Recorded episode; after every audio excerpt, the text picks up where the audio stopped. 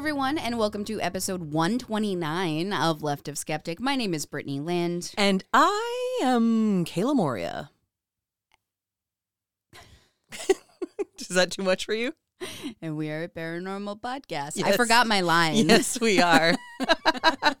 I was going to say my name, and then I was like, wait, didn't I already say my name? Did I? I'm really tired. oh, jeez. I've been like this all day. We'll see how well it comes to uh, reading my story. well, you have physical activity to do after this, so yeah, yeah. this is boding well. Yes, I know, especially because it involves climbing up on step stools, and let's just hope I don't fall. Yeah, at least Steve is home, so if you fall, you know, you're not by yourself. Well, he's leaving at six to go play games with Wes. So Ooh. just periodically check on me after this. Got be it. like, are you still alive? And I'll be like, if I don't answer, then just drive over and be like, hey, Hey, are you okay? You, You have the code to my door. It's okay. you can come save me. Uh, Kala, how are you? I am good. Um, packed and ready to go to Vegas in a couple of days. Oh my gosh, I'm so jealous now. I pre-packed. You won't be jealous when you hear what the temperatures are like. Oh, yeah, that's probably true. I just looked. It's about uh it says there's a high of 115 degrees every Oh. day I'm in. my God, ew. But you know what? I'm stoked. I mean, yeah, it's only for a couple of days. You get to see Garth Brooks. You know that there's air conditioning in all the buildings. Yep. And do you know how rare it is for me to get to consistently wear shorts every day? Like I never get to do that. no, that I got all these really cool leg here. tattoos and nobody ever gets to see them except for Sean. Yeah, I gotta get your money's worth, yo. Exactly. it's an investment, an art investment that I can't properly utilize. Um, so I got that. I have something pretty cool that I think you'll enjoy. Okay. And I have not, listeners, I have not told her this until now. okay. I met two people that I have never met before Okay. in this last week Strangers. Awesome. that know our podcast. What? Yeah. That never happens. So I got these coasters for our podcast. Uh huh. and I went to go put them out at Pizza Luce. But I had them delivered to my work so that they would that way they wouldn't get stolen off the porch. Yes. Yes, yes, yes. One of my coworkers took one and put it on his desk, and he keeps putting up on top of his desk. I'm like, dude, stop! It's not like we don't need this to be a thing. And he keeps when he's like, no. Now whenever somebody brings a drink up on my desk, I can say, excuse me, coasters, please. I was like, do not say that to customers. But he keeps putting it up there, and I'm sitting there and I'm typing away on my computer. I'm writing my emails and Uh-huh. doing my stuff. And this one customer goes, like, looks up, looks down, and holds it up. He goes, she goes, is this you? I'm like, yes, I'm sorry. Let me, and I'm uh, like, go to go move it. She goes, she goes, no, no, no. I listen. and I was like, ah! And then, so I was super stoked. We talked a bit. I'm not going to say their name because they didn't give me permission to. But when we were chatting, and then turns out they are also a smutty book person. Ooh. So we had that bond, and then we just chatted a little bit. That was cool. And then last night, I went Uh-huh. and hung out at a friend's house. They just invited us over last minute for ribs. It's like a new friend, Okay. okay. and it's pretty cool. I met a bunch of people I'd never met before, and then the podcast thing came up, and a one of the people was like, "Oh, yeah, my mom listens to that," and I'm like, "Ah!" I've never met this person or their mother, and Yay! so, uh, to these people, uh, I appreciate you and uh, thank you for telling me these things. It's always nice to have people who don't know us be like, "Oh my god, I listen," and I'm like, "What?" I have a different kind of social anxiety. I don't know how to describe it, but I am not freaked out by strangers talking to me. So if you ever recognize me and are like, "Ooh, I want to say hi," and say I listen to the podcast, absolutely do that because I am down. Some people may not like that, but just so y'all are aware, unless you see me like crying in public, feel free to come up and say hi and that you like the podcast. I mean, maybe if you were crying in public, it would make you feel better. True. You could be like, Thank you so you. Actually, that it kind of makes my day. Thank you. Uh, you can feel free to say that to me as well. Just do not be insulted if I get a deer in the headlight look and I'm like, I forgot how to people. Brittany, how are you doing? Uh, I'm pretty good. Pretty good. I have been like really hardcore trying to get my living room decorated. It's been 2 years. I'm finally starting to paint and and put things that I actually want and right now everything that's hanging on the wall is essentially just where there were already nails. so we just kind of like took our stuff and we're like, "Oh, there's a nail here. We'll hang this here, I guess." So now I'm I'm going through and I'm like purposefully coming to like a design and everything because I have an aesthetic that I have not been doing in the downstairs. and now you're going to, and it's I'm going to look so great. excited. Yeah. I'm a big fan of that green. You know, I was worried that you're gonna be like, it's so dark. But I think it's like it's a it's a calming dark. It to be clear, it is so dark, and I would never paint my room that color.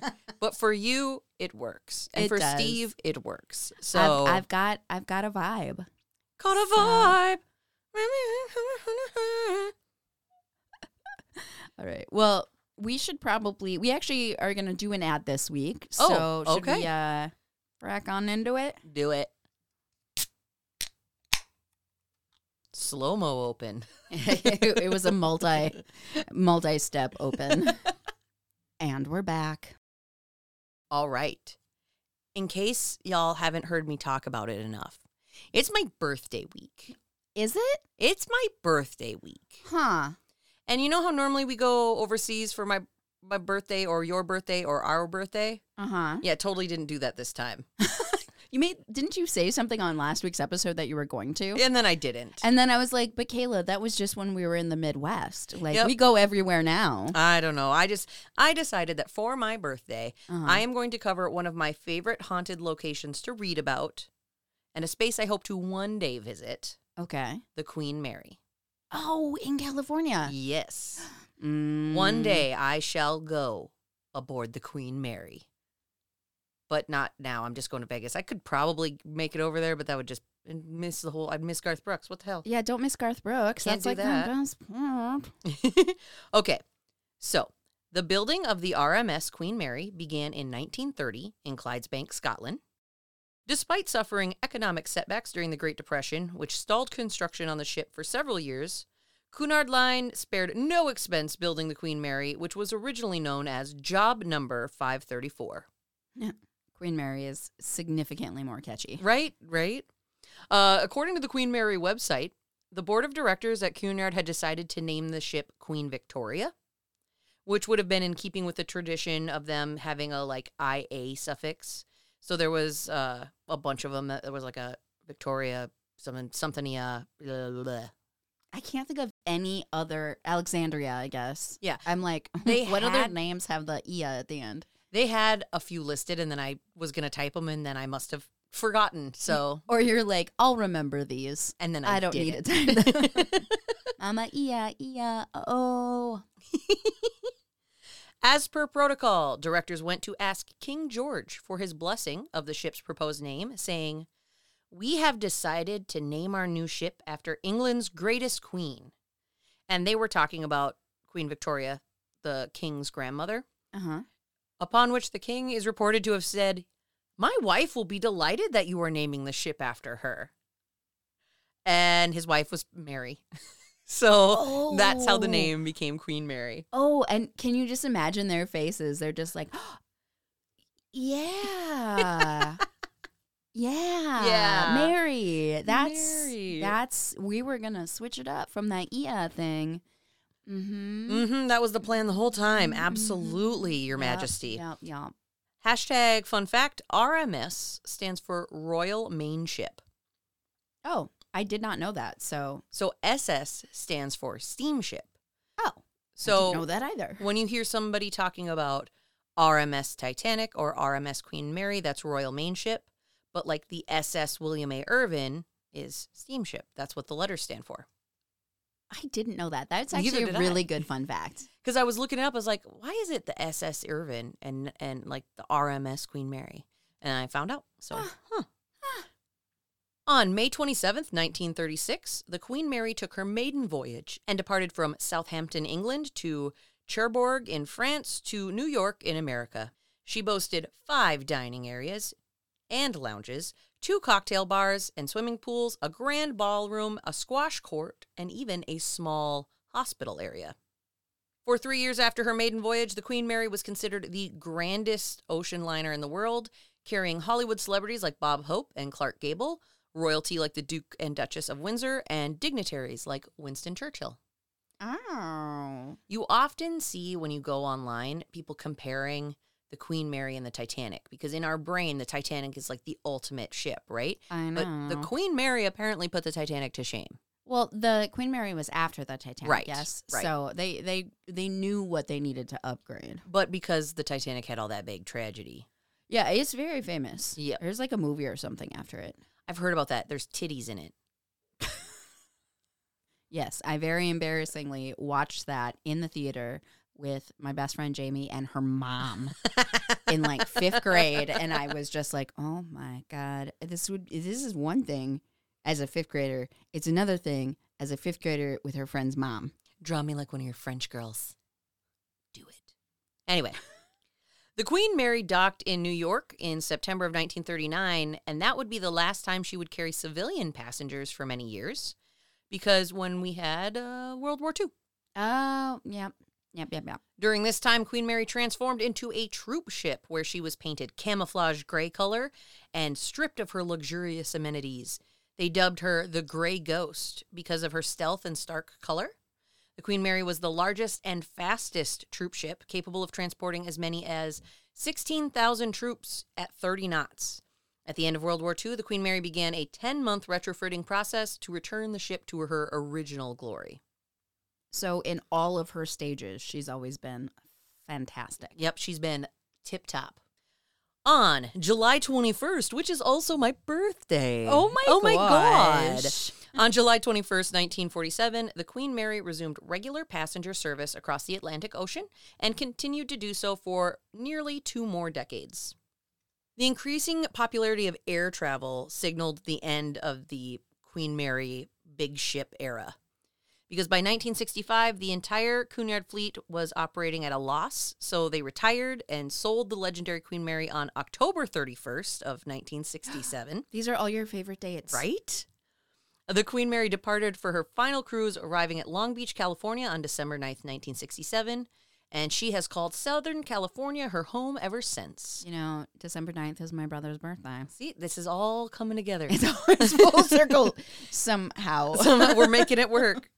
Uh, the Queen Mary is now a floating hotel. Um, it's also an attraction and event and wedding venue. You don't have to stay there. You can see it other ways. right. It's home to three world class, crass, three world class restaurants, not world crass. Just They you just walk in there, they at start you. cussing at you.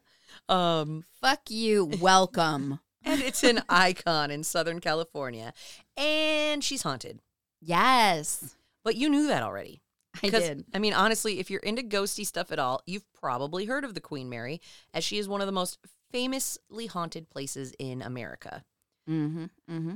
There have been numerous paranormal experiences by tourists and events that generally could not have taken place in a ship that has been defunct for almost 60 years. So, why is it haunted? Well, evidently, this ship is no stranger to death.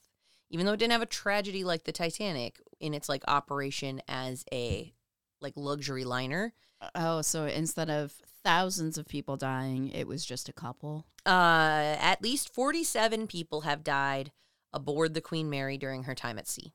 Which was 50 years? 40? because Mm, there was that time as like the warship too. Yeah. So a little over thirty, a little over thirty years, almost forty. Okay. I mean, But Yeah. still, that's I mean that's a while. A young crew member named John Pedder was crushed by a door during an emergency drill. Um, another crew member died after drinking gin that turned out to be cleaning fluid. oh no, this is why we use labels. Uh, the other 45 deaths appear to just be of natural causes, which happens. People get sick, people are old. It's kind of like the same idea Of any hotel, A hotel, yeah, Yeah. exactly. And this was while it was at sea, but these people would be at sea for long periods of time. Yeah, you can't a- just go to the doctors. Exactly. And that's just the official records of deaths on the ship. Then there's the whole, you know, World War II portion of the ship's life. Mm, mhm. Um, the Queen Mary was fast, and that's why they liked her, but her efficiency came at a cost. She was pushed to the limit, often cramming, you know, 15 to 16,000 soldiers in spaces designed for 2,200 passengers.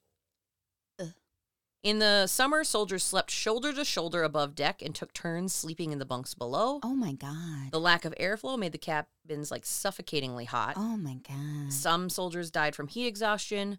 One source claimed that some soldiers would jump ship, which I mean, I I could see that. I could definitely see that if they're like claustrophobic. Like, oh my god, I would rather drown Yep. than this nonsense. Legend says the staff went half crazy too. Um, one rather gruesome rumor is that galley crew locked the chef in his own oven one night, Oh, I remember that story. roasting him alive, though there are no records of the chef's demise. And, you know, there aren't really official records of deaths from the soldiers on the ship. I imagine those have their own separate records for it. Mm, yeah. Um, there is substantial evidence that the Mary was possibly like the place of death for about 300 soldier men. Oh no, that's sad. Um, and then there was an accident that did occur with the ship. Um, in October of 1942, the ship accidentally collided with the HMS Curacao, much smaller cruiser that was escorting around the Irish coast. Uh, apparently, the Curacao was zigzagging in front of the Mary, hoping to throw off any potential missile attacks. So this is also while it was Wartime. wartime. So they were trying to like throw off any potential missile attacks when the 82,000 ton ship mistakenly plowed into it, breaking that ship in half. Some of the crew of the Curacao died instantly, others drowned or succumbed to hypothermia in the freezing water. Did they save any of them? Do you know? Uh, the Mary, the report says the Mary never stopped to rescue them, Huh. and it would have compromised thousands of soldiers on board, so they just kept on going. I So I, don't know if, any of them were saved like on the lifeboats from the Curacao, but the Mary didn't save anything. Right. I suppose if they're already so overpopulated, but also I feel like most people don't just let people die. They Wartime. usually try and Wartime. well, don't they normally take them as prisoners? I know nothing about military. well, but this is not things. this is not like plowing into an enemy ship. right. This is plowing into an escorting ship. Like the Curacao was escorting the Queen Mary. And so that's that's the zigzagging. They were trying to throw off anybody from attacking the Queen Mary by using that ship kind of like a decoy. That's why they were zigzagging, and then the things got crossed and they crashed into each other. oh, And they said that they didn't stop to rescue them because then the Queen Mary would have been a target. Compromised, yeah. Okay. Okay. And the truth of this accident was sealed until the war ended three years later. Okay. By that point, three years later, the Queen Mary had undergone that 10 month renovation and erased any remnants of its military life. Paintings, fine china, Art Deco furniture were all returned to the cabins. She was ready to dazzle the rich and famous. Fuck all that tragedy of the war. We're back in the extravagant lifestyle. We're back, baby, being fancy bitches. But all the expensive decor in the world couldn't fully bury what happened during the war. The Queen Mary is now a haunted ship. Mm-hmm. Mm-hmm. Uh, per an article in Marine Insight, there have been reports of over 150 ghosts in the Queen Mary's ship. And going by the regularity in the sightings of these paranormal beings, there seemed to be a lot of truth in them. People seem to have experienced drastic temperature changes when they enter certain parts of the ship, uh, such as near the second class pool, the haunted stateroom, and the shaft alley and adjacent bathroom. They've also heard children crying and laughing in the third class playroom nursery, and the sighting of a little girl who drowned in the second class swimming pool have also been reported. If you're looking for your own spooky Queen Mary experience, what better way than to visit some of the most haunted rooms for yourself? Starting with Stateroom B340. According to Travel and Leisure magazine, the stateroom was a problem long before the Queen Mary opened as a hotel. In 1948, a British third class passenger, Walter J. Adamson, passed away in the room, and the details of his death are unknown. Later in 1966, a woman staying in the room reported that she was woken up when the bed covers were pulled off of her and she saw a man standing at the foot of her bed. Oh, not a dude. Gross. She screamed and rang for the steward, but the man vanished into thin air. Years later, guests staying in the room have reported hearing someone knocking on the door in the middle of the night and seeing bathroom lights mysteriously flicker on. Even the hotel maids started complaining that they would find the bathroom water running even when no one had stayed in the room for days. And one reported that the bed covers were pulled off right after she had put them on. Annoying. Very annoying. I think that's the most annoying thing for hotel employees to have to deal with with ghosts. Like, not scary, just annoying. Like, I just made that bed. I have to make every bed in this freaking place, and you're you're you're unmaking my shit. Especially if they take the time to like make those little dogs out of the towels or like the swans, and then they get thrown across the room, and they're like, "God damn it!" Others have said to experience the smell of cigars and perfume sometimes. Uh, another weird pheno- phenomena in this room is the sounds. It's creaking doors, knocking, sudden squeals, laughter, sounds of people talking, and whistling have all occurred in this room. Sudden squeals, just like that. Yep, I, that's what I'm gonna guess. It just just imagine like you close your eyes, you're in an empty room, and then you just hear. what the fuck? Uh. the room was closed to guests for many years, uh, actually because of how haunted it is, but they have reopened to anybody looking for a night of creepy fun. So, like, if you're staying in that room, you are choosing. to stay, in that room. Yeah. Now, this room I have a hard time pronouncing. I think it's the Mauretania room. M A U R E T A N I A. Mauretania. That what we're sounds, going with. That sounds right. Yeah. That is the next of the spooky rooms to check out. In 1989, two women were sent to clean this lounge for a VIP reception. When they entered the room, they found a passenger sitting on a chair in the middle of the dance floor who didn't say a word. When a third woman came in to help the cleaning, she remarked that the passenger was staring and she asked the passenger to move because they're mm-hmm. cleaning. And as the employees started to call security because the passenger was just ignoring them, the passenger faded right in front of them. yeah. Uh, you know, I would rather that than have to actually deal with like a rude passenger. This was a feat all three women saw at the same time. They all reported seeing it Okay. the same way. The Mayfair room was once the ship's beauty salon, but now it's used as offices for the hotel. In 2001, a member of the accounting staff came in early to work about 5:30 a.m. and felt like something was off. So she went about her office tasks. Uh, she sat down at her desk, felt unusually cold, and later she felt someone brush up against the back of her chair. Mm. But no one was there. She was by herself. Just minutes after that, the woman saw a transparent finger. Oh my God. Just minutes after that, the woman saw a transparent figure in white walk across the room and just pass right through the door. Oh. Needless to say, the employee grabbed her keys and fled the room and didn't come back until her coworkers when the, were in the office for their normal workday. And she's just sitting in the hallway, like, "Hi guys, I've been waiting for you." Just imagine she went out to her car in the parking lot and was like, just waiting. She's like, okay, okay, okay. Mike rolled up. We're good. We're good. We're, good. I can Mike, go in wait there. for me. I left my computer on. um, and one of my favorite areas, the swimming pools. The haunted first class swimming pool is abandoned as far as swimming goes. These pools are not operational. Huh. Weird. Why? I get. I'm. If I had to guess, it's probably like standards for safety Oh, because they haven't like right, remodeled them, or maybe it's just the cost of the upkeep. I mean, pools are a pain. Can you imagine having to keep track of an old pool on an old ship and then hope that everything meets the standards? I think for it now they just use it as a spooky, you know, Place. a spooky place for people to visit. Okay. So this was once the epitome of luxury. It had an illuminated fountain, a mother of pearl ceiling, and elaborate mosaic tiles. The pool is oh, I wrote it right here. The pool is no longer in use because of California code issues, but that doesn't stop it from being one of the hotbeds of paranormal activity on the ship.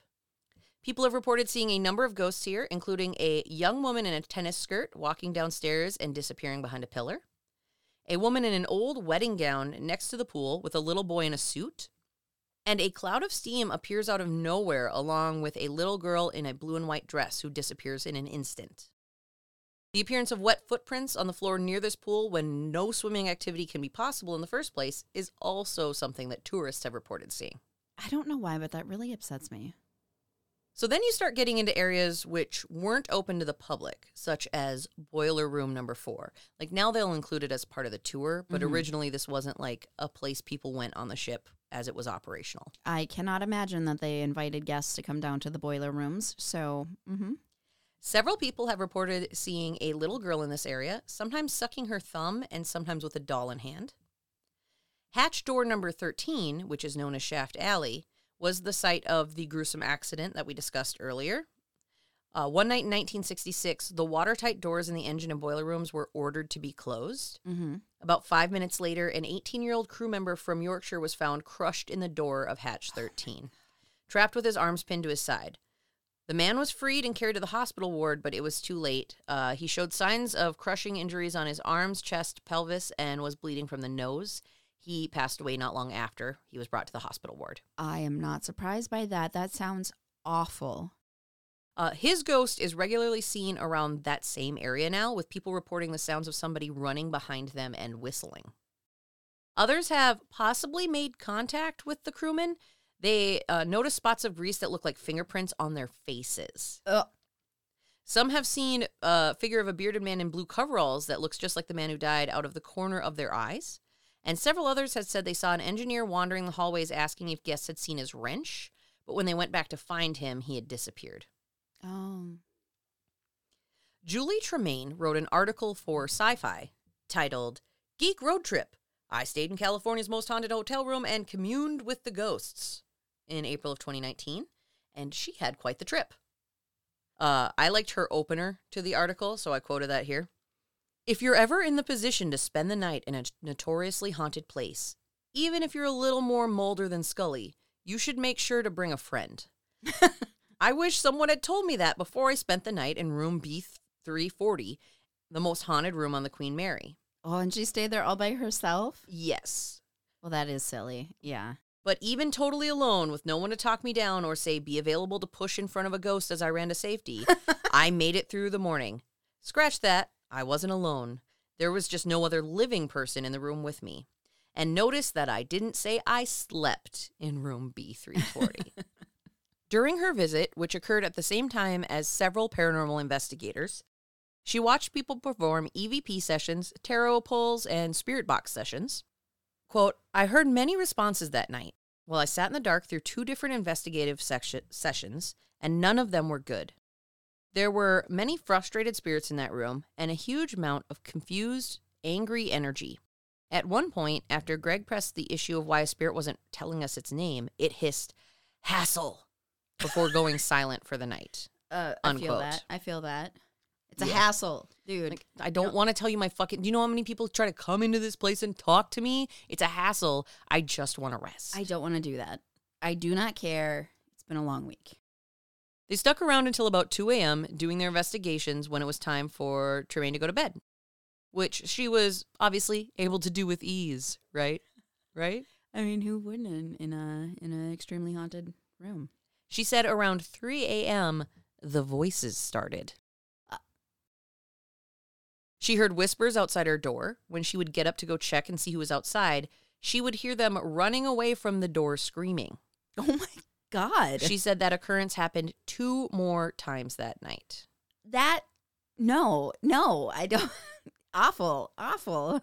Quote, it's easy to ascribe a supernatural origin to any single noise emanating throughout the paper thin walls because you're expecting, hoping, dreading to experience something you can't explain.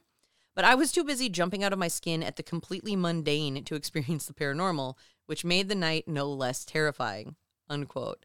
And I think the idea being that she was staying in this hotel with other paranormal investigators, so it's very unlikely they're going to pull the like knock knock joke Right. of like knocking and then running away trying to scare other people. Like right. They're trying to prove things. exactly. not- That's the opposite of how paranormal investigators handle this shit. yeah.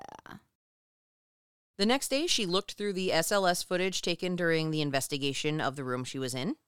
An SLS camera, uh, it stands for structured light sensor, is the same technology that is that used to be used by Xbox Kinect, where it's supposed to pick up activity in the room and only detect human figures.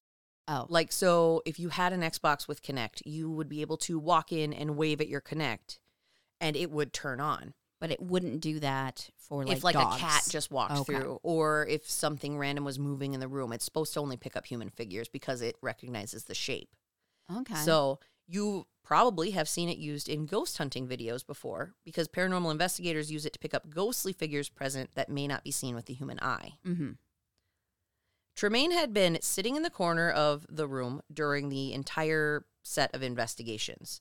Uh, she sat on the side of the bed next to the wall. There was no one next to her all night. When she went to go review the footage, she saw a creepy spectral stick figure looming next to her on that camera. Oh, this is the stick figure one. Yep, because when you review SLS footage, when it's detecting figures, it Uh-huh. like gives a little like creepy stick figure look because it's if be the same thing if me or you were standing in front of it, it would illuminate us Right. with a stick figure. Right. But there was nobody next to her except a creepy stick figure. Mm. Mm, mm, mm.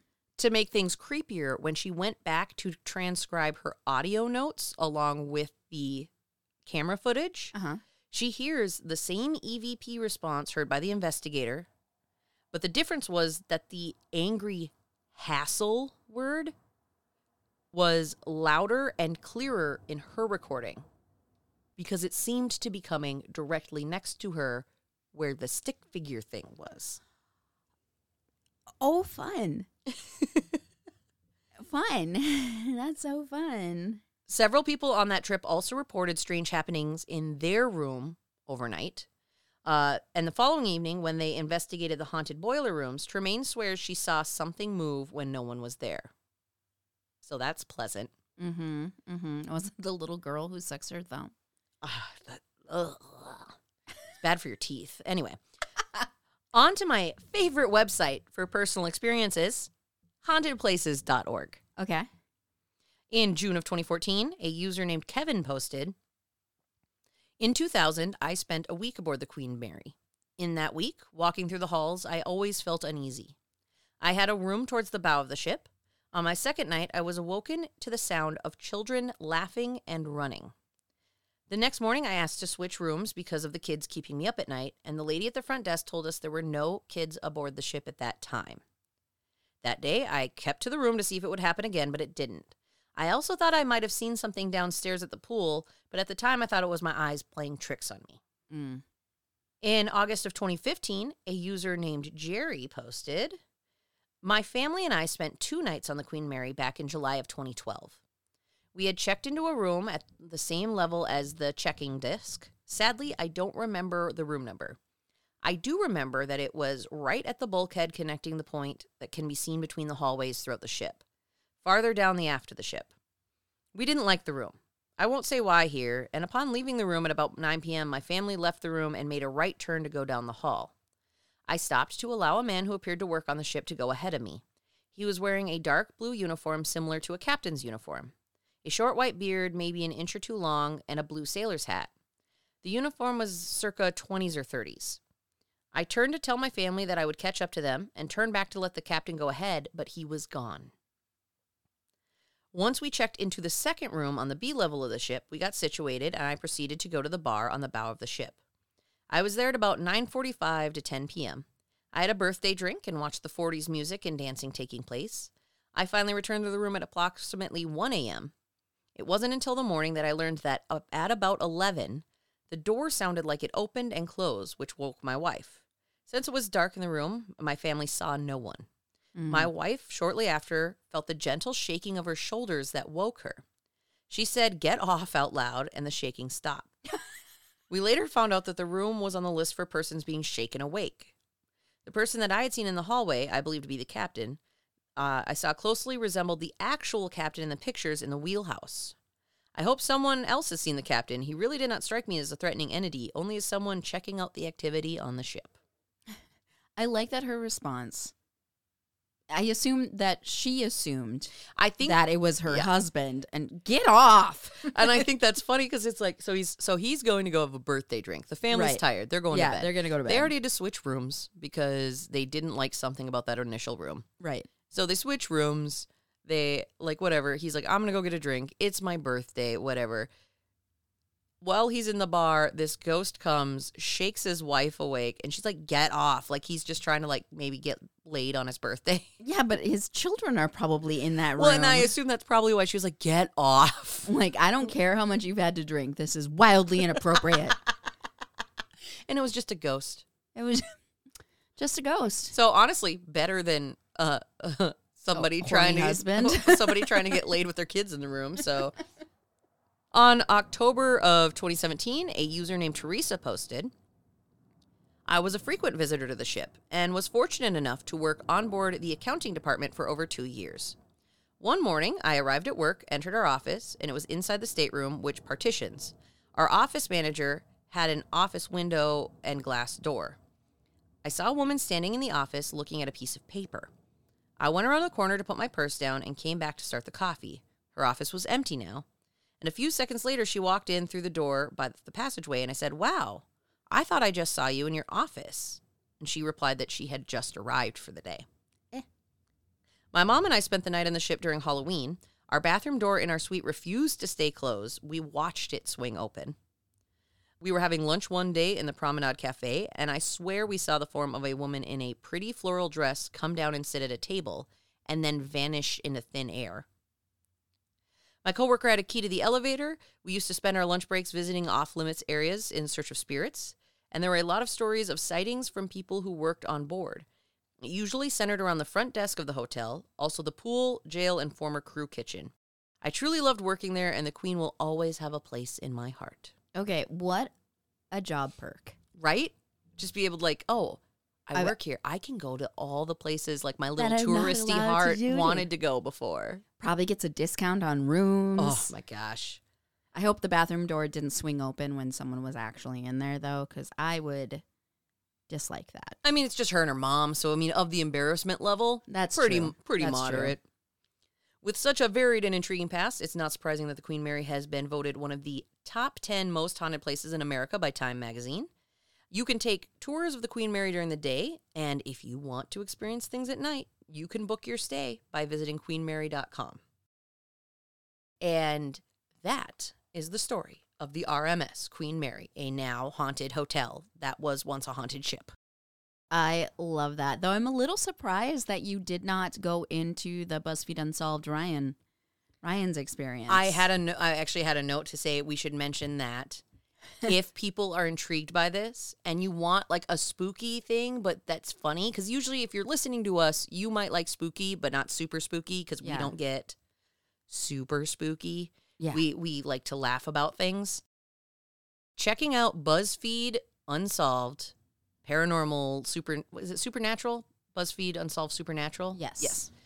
So if you just go on YouTube, it's free. Uh-huh. BuzzFeed Unsolved Supernatural, the Queen Mary episode is amazing, hilarious, and spooky. It's it covers all the bases. covers all the bases, and you actually even get to see a little segment of something that Ryan filmed before he ever worked at BuzzFeed Mhm. of what happened to him when he stayed at the Queen Mary.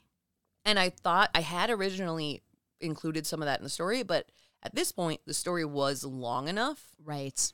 And I do think that is something that is better to experience watching it than fully me trying to describe it. I fully agree.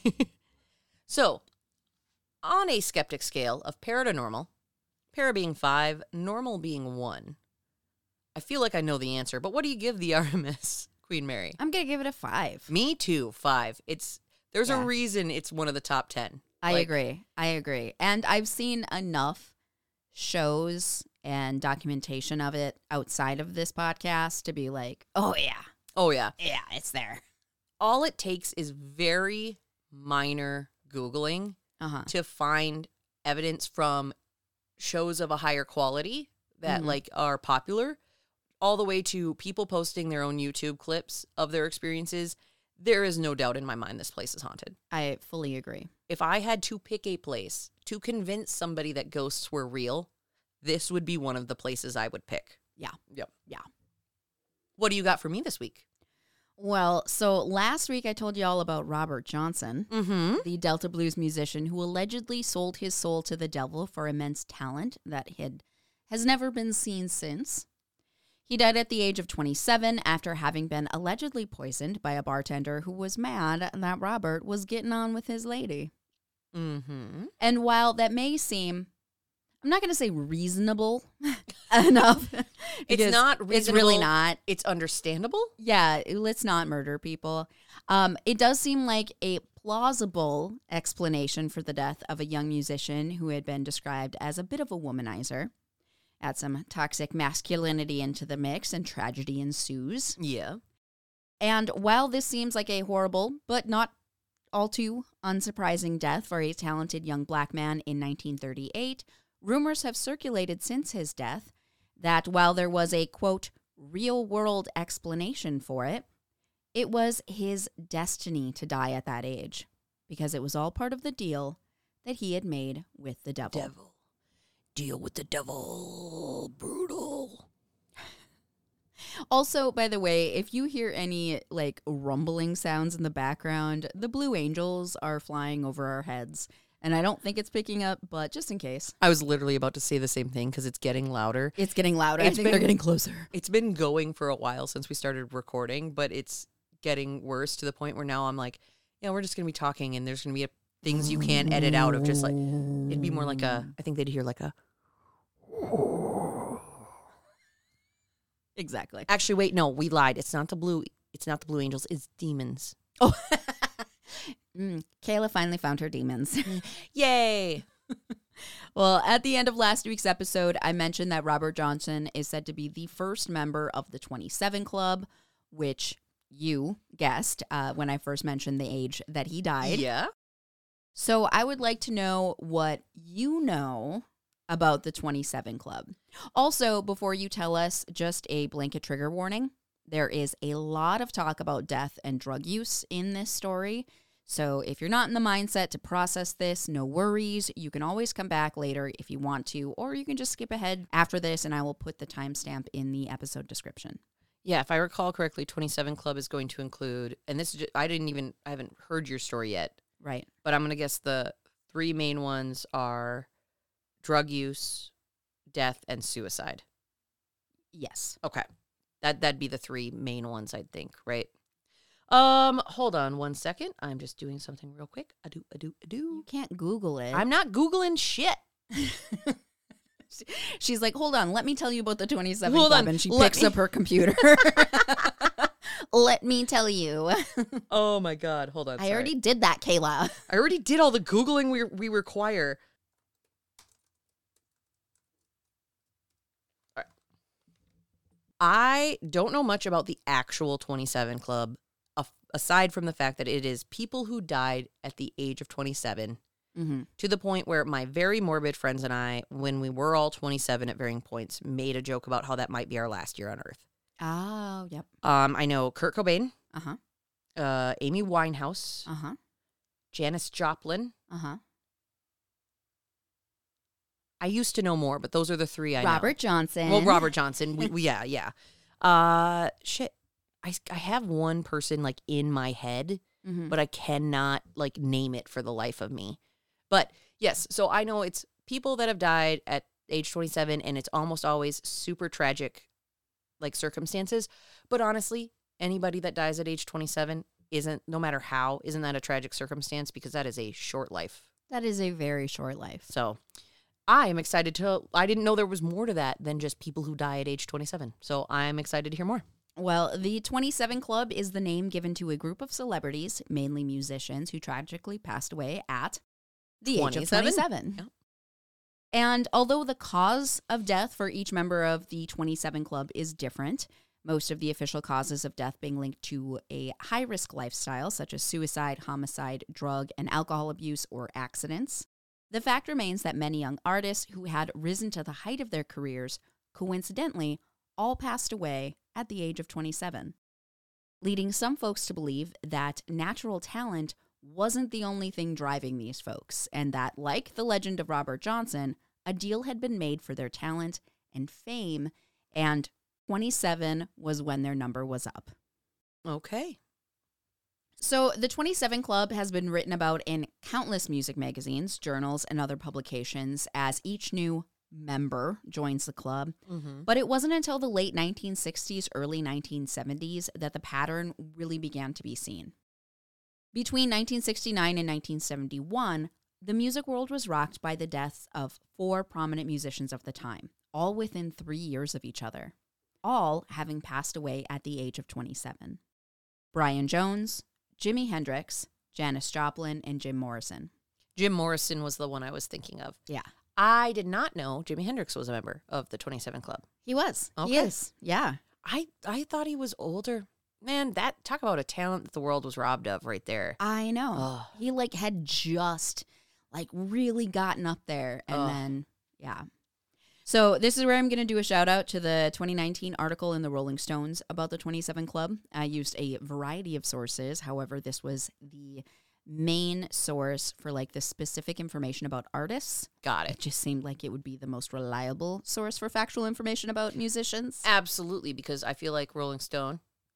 They- In for, for everything, it's it's a reliable source. but Exactly. music, mm-hmm, Mm-hmm. they got it. Yeah.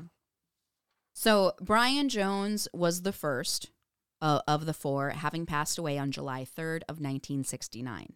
His death was attributed to a combination of mixing alcohol and drugs and then deciding to dive into a swimming pool. And although this seems like a cut and dried explanation, the actual cause of death for the OG leader of the Rolling Stones is considered a mystery, with many folks questioning the original version of what actually happened to him. So this is like, okay, I, I just didn't know who that person was. He's like a member of the Rolling Stones. He was one of the original Okay. folks of the Rolling Stones. Okay. Per the Rolling Stones article, quote, still the mystery of his death hasn't been solved, Keith Richards has said. I don't know what happened, but there was some pretty nasty business going on, unquote. Mm. A lot of conspiracy theories in in the deaths of a lot of the 27 Club folks. You know what's wild? What? That that's a Keith Richards quote. Like we talk about these people who died at a really young age. How has Keith Richards not died? I have no idea. he is he has done everything in the world you could possibly do that should kill him. And he hasn't died. No, he's he sh- is like the opposite of the 27 club. he sold his soul to the devil. He's the to- 270 club. Maybe he is the devil. I don't know. I don't think I don't think so so either. He's actually seems like a really nice guy. I just meant his unnaturally long life. It- there must be some sort of supernatural something. We are not calling Keith Richards Satan. no, Let's- I wouldn't. I just meant Don't sue something us. supernatural is happening there. Keith Richards. no if one you ever accidentally hear this episode, don't sue us. For libel. I don't All right, sorry. uh, no, I don't know how Keith Richards is still alive. I'm glad he is. He really does seem like he's a nice guy. Uh, it's just I have no idea how he is still alive. uh, Jimi Hendrix passed away in another instance of mixing drugs and alcohol. On Friday, September 18th of 1970, Jimi took a handful of sleeping pills, something called a Vesparax. Okay. According to Rolling Stones, half a tablet would be enough to put a man asleep for eight hours. Uh, but Jimi Hendrix had taken up to nine. Oof. This mixed with alcohol consumption, and by the time the paramedics were called, he was found unresponsive and it was too late. His official cause of death was that he had aspirated on his own vomit and died of asphyxia. Okay. Less than a month later, Janis Joplin, right after recording her song, A Woman Left Lonely, returned to her hotel room, injected herself with heroin, and at some point fell and hit her face on a table and was found dead the next morning. Her official cause of death was a heroin overdose, though some sources claim that in the fall she broke her nose, causing her to asphyxiate on her own blood. Okay. According to an article by Eric Ritlin from musicinminnesota.com, there were reportedly several other overdose victims that very same weekend who had used heroin from that same batch. Oh, and and I mean, that's something we still Oh, we see it all the you- time here. You always hear about everywhere, which is like everybody's like, "Oh, there's a bad batch of this drug going Mhm. around." Well, you know what? It's it's already a dangerous fucking thing to be doing, Right. And then you add in something like that. Right. Yeah. Yeah. The next musician attributed to the 27 Club is Jim Morrison. And what's really interesting about him is that, much like Robert Johnson, his cult like fame came posthumously. So, although Jim died on July 3rd, 1971, it wasn't until Francis Ford Coppola used his song The End in the soundtrack for Apocalypse Now in, I believe, 1979 that he really rose to the level of fame that he's now known for. Mhm. So, he wasn't nearly as popular at the time of his death. And as the Rolling Stones put it, quote, part of the cult of Jim was the coincidence of him dying at the same age as Brian, Jimi, and Janis. The 27 link helped reinforce the idea that Jim had been special, that his death was fated, and that there was something weird going on. Unquote. So you combine it with you combine the death and the age with the dark lyrics, and then like people noticing this, like starting to notice this, pattern, trend, yeah. and then you're like, oh, okay. And that's not to say that Jim Morrison wasn't really talented. I don't know anything about Jim Morrison. I just know that every douchebag frat boy that I knew had a poster of him hanging Yes. on their wall. That same like shadowy Yep. image of him. Yep, the straight straight on Yeah. thing. And although Jim Morrison was known to have abused drugs and alcohol, his official cause of death was listed as heart failure. The thing is, drugs can cause Heart heart, pro- failure. heart problems. Yeah. yeah. Um, and also, there was no autopsy that was actually performed. He had died in France, and it was not required by French law. And yeah, it just wasn't required, so they didn't do one. That's legit. A lot of people view autopsy as like a violation of like a body. So if it's not required, they're not going to do it. I definitely see that. I personally am like, I want you want to know. I want to know. if I die under mysterious circumstances, absolutely autopsy my body. I saw a really funny thing, which I think you'll appreciate. You might have heard it in the podcast, but I did see a thing that Becky on You Can Sit With Us said something like, Oh, Keith and I have decided that we want to be cremated. Unless we die under mysterious circumstances, then you must bury us so that we can be dug up again, So we can be exhumed. so we can find out what went wrong. yep, yep. And I am the same way. I 100%, if I die under mysterious circumstances, please leave my body so that it can be Oh, looked at again. But if not, do something else with it. I you don't have to the pre-bury me. Just fucking chop me up right away. We're fine. I am an organ donor, so there's that.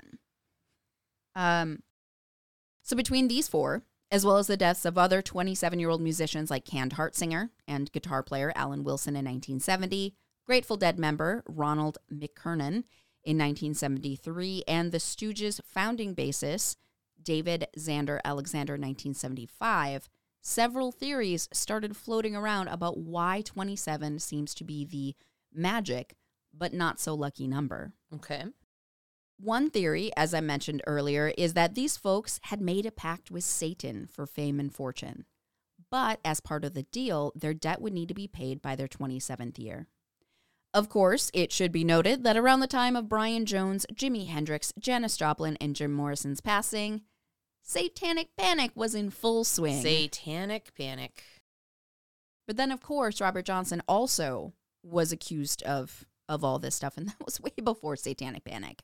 Yes, but I feel like these ones, like these ones we're talking about now, like the later members, Right. it wasn't like a mystery of like, oh, where did their talent come from? They'd all always been known to be talented. They just weren't famous. Right. They just happened to rise to fame really quickly, Yep. right before they passed away at the age 27. I'm just throwing it out there though. Like, I think that it makes way more sense with Robert Johnson. I agree, because he was notoriously bad. Like he was bad and then six months later he was good. Yeah. All of these artists were never not they were never said that they were bad. It was Right. just they hadn't risen to risen fame. to that. Yeah, exactly. One musician who nearly didn't make the cut was Badfinger's Pete Ham. So Badfinger was one of the bands that the Beatles signed to their Apple label in the 1960s, and it featured lead vocalist and composer Pete Ham, who just three days before his 28th birthday unalived himself in his garage in April 1975. Prior to that, he had just met with his bandmate Tom Evans at a local pub and telling him, quote, Don't worry, I know a way out, unquote. Ugh. That's sad. I know. Although the concept of the 27 Club was first talked about in the early 70s, the official title of the 27 Club wasn't noted until Kurt Cobain's death in 1994. Prior to that, other notable musicians included Chris Bell from the band Big Star, who crashed his Triumph TR 7 sports car into a pole while he drove home from band rehearsal, killing him instantly. D. Boon from the Minutemen, who died in 1985. Sick with fever, he was on his way to his girlfriend's parents' house when he decided to lay down in the back of the band's van so he could rest while she drove. On the way, she fell asleep at the wheel, and as the van flipped, the front man flew out of its back door, broke his neck, and died. Jean Michael Basquiat? Jean Michael Basquiat? I would say Basque. Typically with French, the T is silent. the. T is silent at the end. Ah, so Jean Michael Basquiat, who was actually more of an artist than a musician, was famous for having collaborated with Andy Warhol in a series of paintings. He was like a graffiti artist in the 1970s. The Banksy of his time, yes. Yes, but he also was connected to music because he used to date Madonna and had appeared in Blondie's Rapture video. I'm gonna have to watch that video again. He, like many young people in the scene at the time, developed a dependence on drugs, and Jean Michel passed away on August 12, 1988, from an accidental heroin overdose. Now, you're probably noticing a pattern of Drugs? drugs and alcohol use in relationship to the death of many of the folks on this list, or even freak accidents. This was not the case for everyone. And one member of the club, Mia Zapata, having a particularly tragic end to an otherwise bright life. mm-hmm.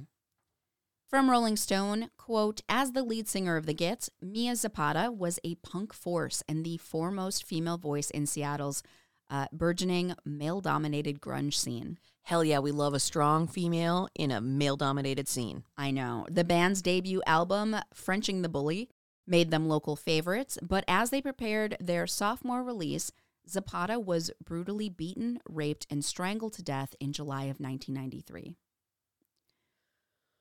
Oh.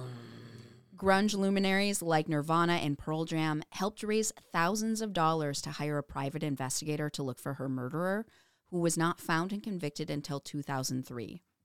In Holy the, shit, it took that long. yeah, it took 10 years. Holy shit.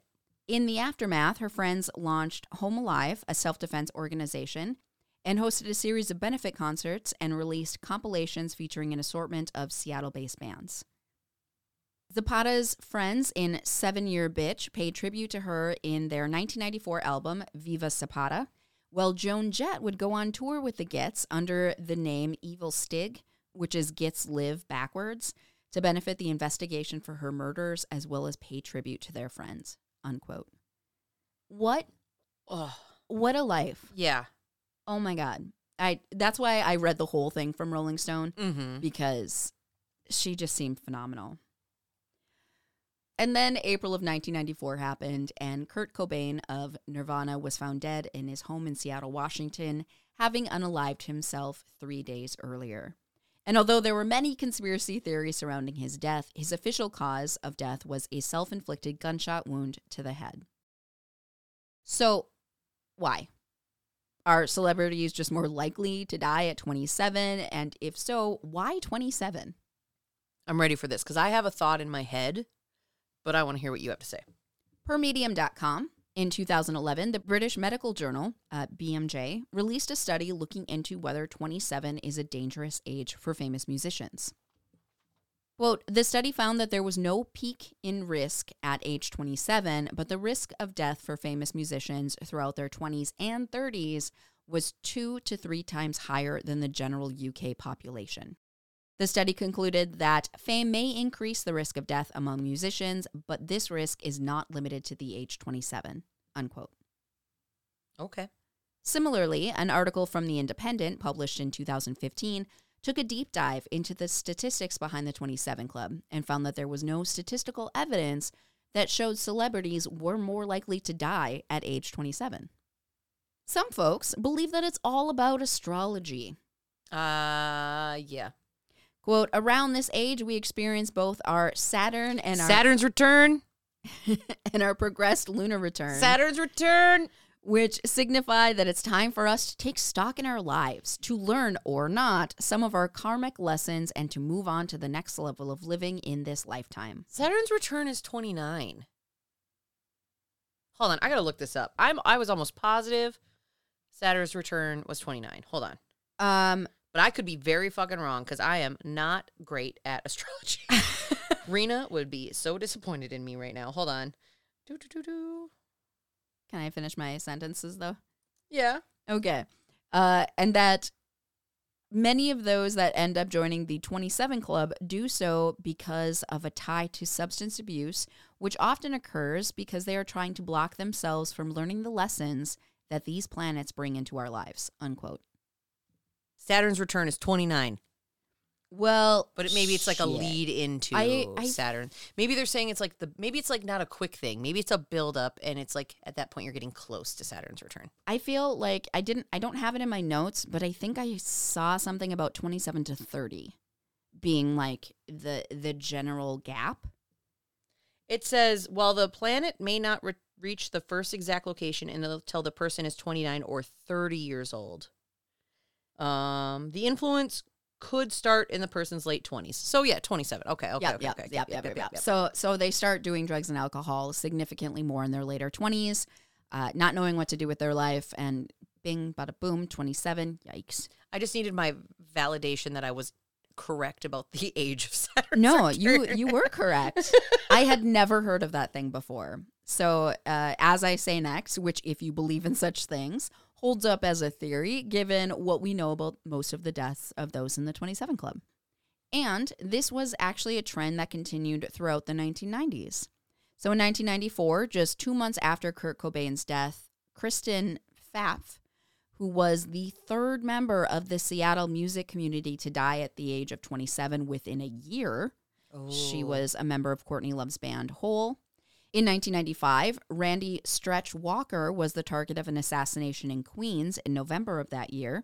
Stretch was a regular guest on Tupac Shakur's recorded albums, studio recordings, uh, after a run with his own group, Live Squad. Known as a skilled producer and strong rapper in his own right, Rolling Stone described him as uh, exuding the original gangsta authenticity that sold records during the 90s. He was killed less than a year before Tupac himself was fatally shot, though Tupac only made it to 25. Moving into the 2000s, Jeremy Michael Ward from the Mars Volta was found dead of heroin overdose in his LA home in May of 2003 less than a month before the release of their debut album, which I did not know. That is very sad. I know the Mars Volta. Not personally, guys, Yeah. but you know. And of course, the musician who brought the resurgence of the 27 Club to the public eye, Amy Winehouse, who died in July of 2011. Mhm.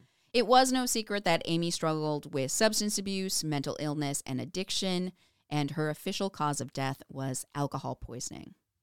And these are honestly just to name a few. And were you to include celebrities not associated with music, and the number of those who passed away at the age of 27 would grow significantly. Yeah.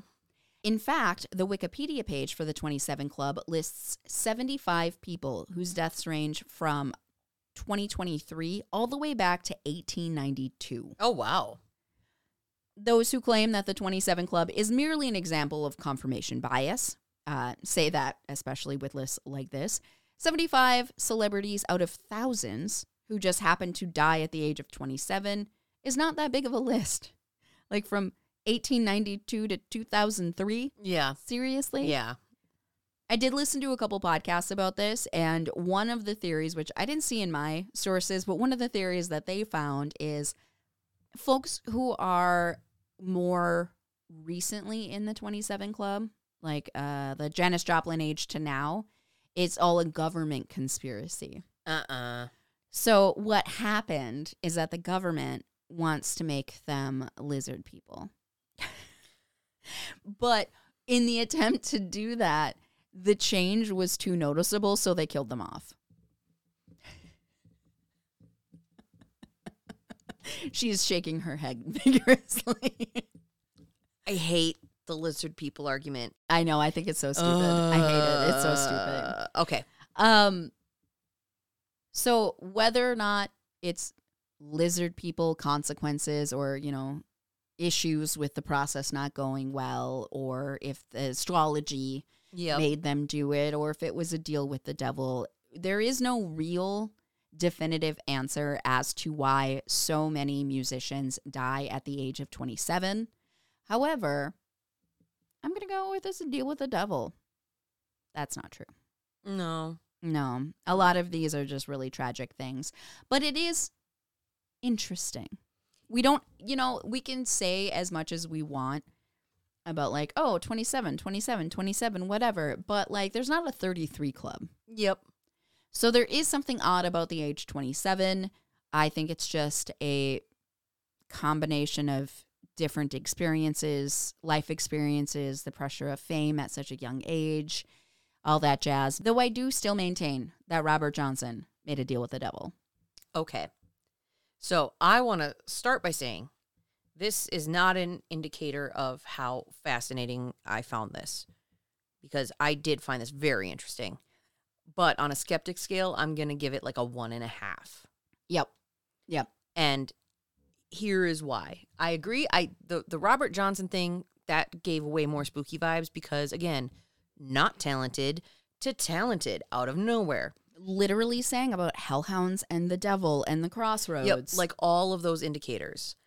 But I think, like you were saying, this is just a case of like a lot of tragedy. yeah, Like, yes, there is no 33 club, there is no 25 club, right. but I think it's just a matter of which artists happen to die at what age and it prompted a thing that now continues on. Yeah, it's confirmation bias. Yep. Yes, because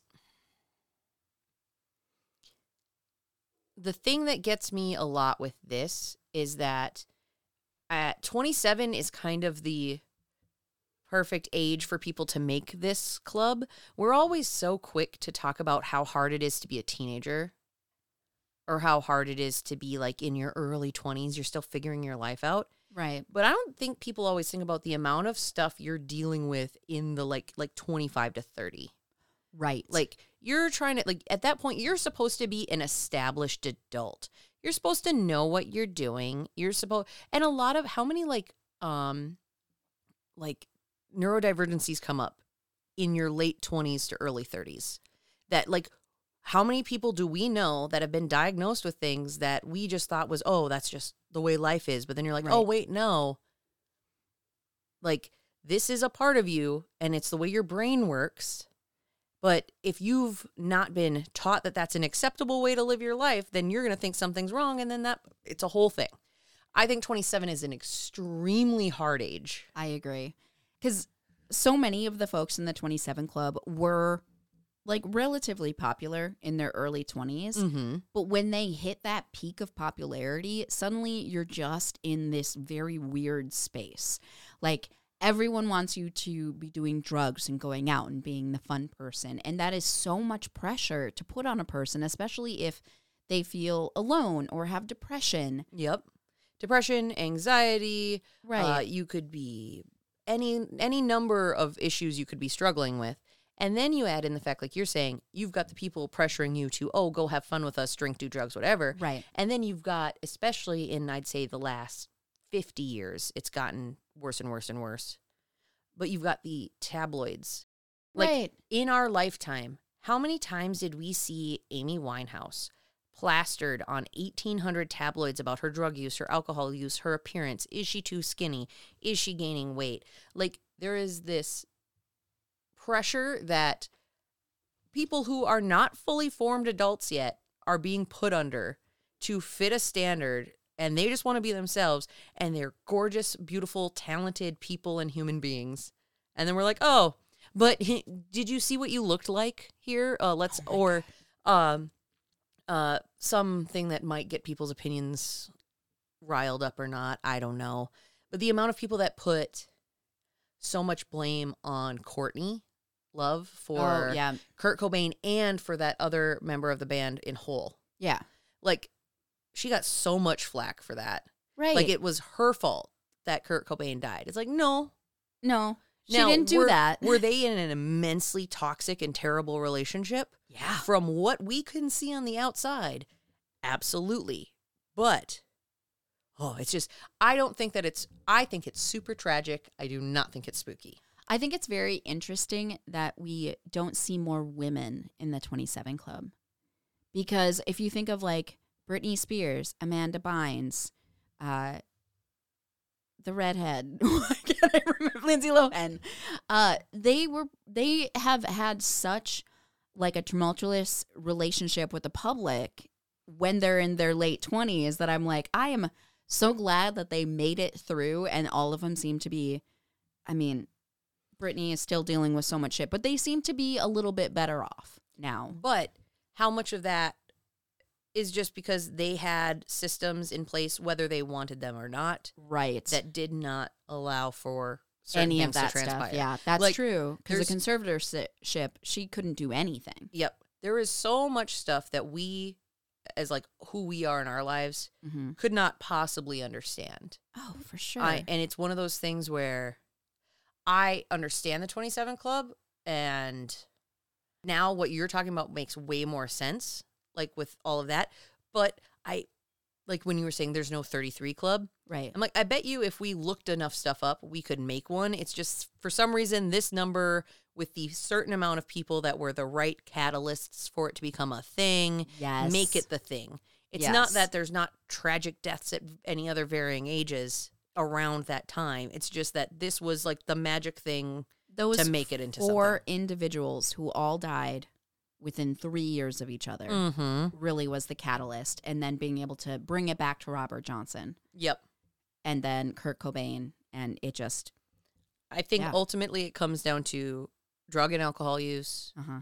unaddressed mental health concerns, Mm-hmm. and the public that idolizes people to a scary level at times. Right. Because they're just people. Yep, exactly. But I still do think that Robert Johnson made a deal I'm with not. the devil. I'm not changing anything I said about last week. I know. It is just about specifically the 27 Club. Uh, if anybody, hold on. So we talked a lot of about a lot of heavy stuff in your section of the podcast Mhm. this Yeah. week.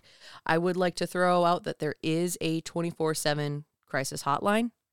So if you know anybody out there, or if you yourself are struggling with a mental health crisis or suicide, suicidal ideation, or anything like that, in the United States, you can call 1 800 273 TALK. That's 1 800 273 8255.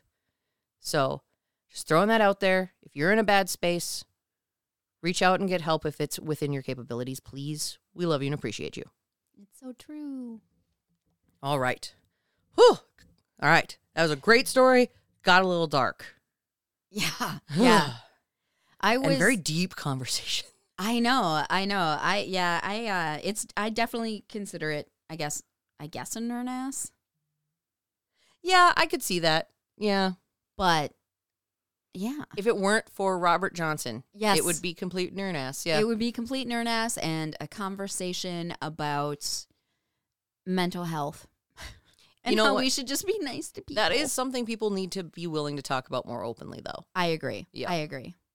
Um so I have a listener story this week. Ooh, I'm excited. Uh, an anonymous listener story from a person who says their pronouns are she they. Nice. Double pronouns. Story goes Hey there. I'm a new binger of your podcast, and through listening to your podcast, I went back and forth on whether or not to share this. I ultimately decided to, mainly for the joy of you two being able to share a listener's story. They Are can you hear- trying to imply that we're pathetic because of our lack of listener stories? No, they are trying to imply that we get very excited when we get a we listener. do get so excited. So thank you. I appreciate that that was your thought process if it meant you submitted a listener story. like I wasn't going to, but they really, really like it. They really people mean do it. it. Did you hear the joy in their voice? yes. And they said, I have been that weird person all my life. Grew up undiagnosed neurospicy and AFAB, so of course that wasn't dealt with until my 30s, Uh huh. as we were literally just, Just discu- yep. discussing. Yep. But there's always been a weird, vague connection with spirits and just knowing things. Sometimes it's just smelling the aftershave of a past family member who passed away over a decade ago. Looking at you, Granddad. Uh, giving answer to people who have not asked me the question yet. Anyway, I digress. The weirdest memory for me happened in 1997. Lady Diana had passed tragically, and I was upset about it. Not for her, though, but for her children. Yeah. See, I was raised Christian, but I always viewed heaven as a paradise prison where you went after you died, but you couldn't ever see your family again. So naturally, as a weird ass 10 year old, I gathered some friends to do a seance. Naturally. You you should have been friends with us because that That is what we would That- have to see. Naturally is the correct response. Yep, naturally for us. Yep. I don't remember all the details, but it was a seance that involved not a Ouija board, but a deck of cards. Do not ask me where I got that idea. It was just one of those things. I felt like it was the right move. Mm-hmm. Ten year old logic. I love it. Did the same kind of weird stuff. As my friends and I did the seance, my lights started flickering like crazy. We screamed, and my parents burst in. The flickering that was going crazy in my room happened nowhere else in the house. I made my parents swear they weren't messing with the box, but the box is so close to my room, I could hear the flicking of the fuses from inside the room clearly, and none of us heard any sort of sound during the seance. So I closed the whole seance, and that was that. Until the next day. I was hiking down to my favorite spot in the woods with the same friends when I very clearly locked eyes with Lady Di. She was in a lilac suit, ever so ladylike, sitting on a nearby stump, waving at me and smiling. I looked away and looked back to find no one there. My friends asked me what happened as I looked like I had seen a ghost, but I couldn't even bring myself to tell them. I just mumbled some excuse and put it away in my mind. I don't know to this day if what I saw was what I saw, but the feeling that I got from her still resonates with me. It was a feeling of joy, happiness, peace. Or just trying to reassure a 10 year old that she was not in a paradise prison. I do, however, remember thinking at the time, sweet, it worked. I freed her so she can watch over her boys now. Anyway, thanks for being awesome and relatable and having a laugh so infectious, but I can't help but laugh while I'm having a day at work. Keep it spooky. Oh my goodness, that made me so happy. That made me so happy too. Uh, I love that they were like, I'm just so glad that I rescued her from that paradise prison. I like that Lady Di was like, oh, okay. We need to make sure that this person knows that I'm not like trapped. We're fine. We're good. In a lilac suit, no less. Because you know what? I could absolutely see her She rocking would. that. She, would. Yeah. I think she did.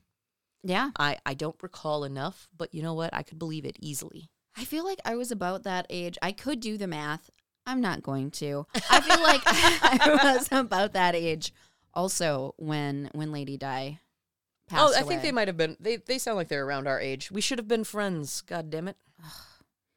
we would have gotten in so much trouble with summoning demons.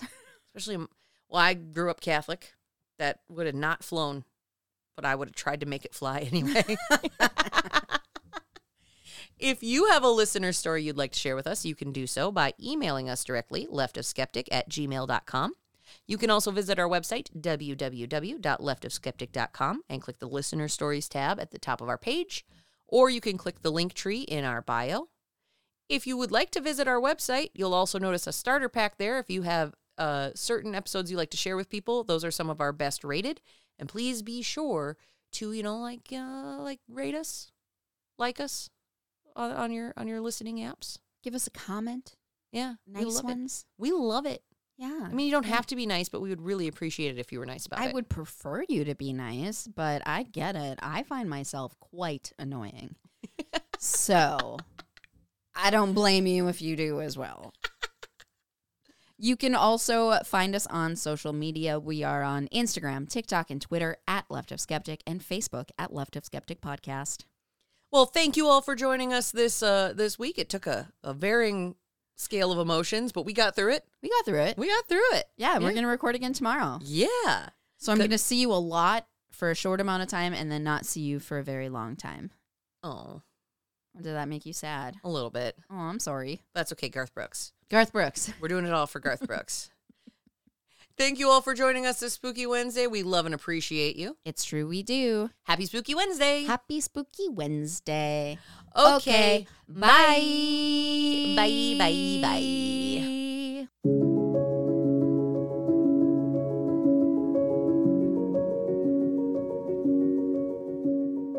The Left of Skeptic podcast is written and hosted by Kala Moria and Brittany Lind.